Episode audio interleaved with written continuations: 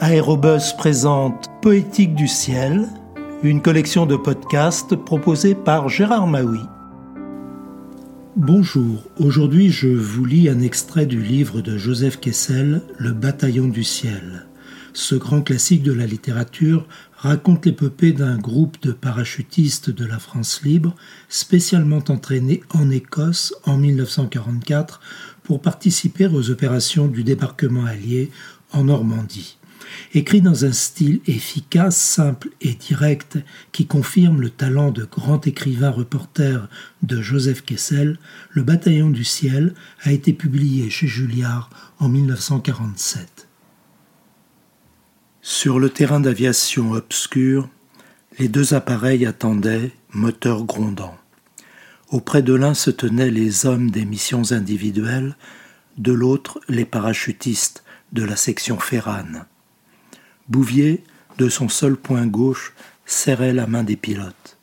Alors, compris, vivants ou morts, je m'en fous, mes gars, dit-il aux équipes des missions individuelles. Il faut que les destructions soient faites. J'ai répondu de vous au commandement allié. Merci, mon colonel, au nom de tous, dit Carisi. Il s'aperçut de la solennité de sa phrase et pensa Aurais-je la frousse? Bouvier, comme toujours, trouva les mots qu'il fallait, les plus simples. Vous, Carisi, c'est le terrain d'aviation. Vous, les sergents, le barrage. Et vous, les fortes têtes, dit-il en se tournant vers le gorille et briseux, c'est le tunnel.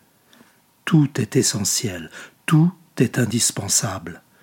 Votre pilote est un as, votre navigateur aussi. Vous serez droppé là où il faut. Ces paroles avaient desserré le lacet d'angoisse. Les hommes ne partaient plus pour une grande aventure vague et mystérieuse, gonflée par une attente de plusieurs années. Ils partaient pour un barrage, pour un tunnel, pour un aérodrome, pour une action précise. Leurs évasions, leur exil, les fatigues de leur entraînement convergeaient vers ce but limité, vers cet effort de quelques heures ou de quelques jours. La libération de la France l'assaut du continent, toutes ces grandes formules dont les cœurs se soutenaient aux heures creuses, étaient à l'échelle des armées entières, exprimaient la tâche de millions d'hommes ensemble.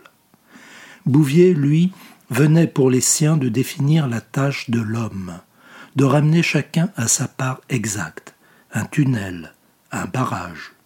À près de 500 kilomètres de ciel, les objectifs des parachutistes leur étaient soudain devenus tout proches, familiers, rassurants. Un à un, chargés de leur lourd équipement, les hommes des missions individuelles montèrent dans la carlingue. Le pilote, se retournant, les salua. Good night, boys, dit-il.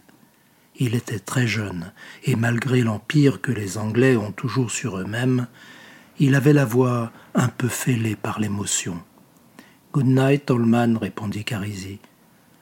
Les hommes s'assirent le long des parois de métal. Mon lieutenant, je vous demande cette fois-ci, dit-il d'une voix hésitante, Qu'est-ce que tu veux répondit Carisi. Tout à l'heure, sur la France, je voudrais sauter le premier.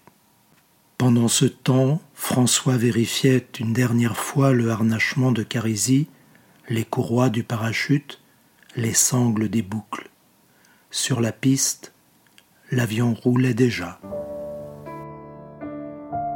À bientôt pour de prochaines lectures.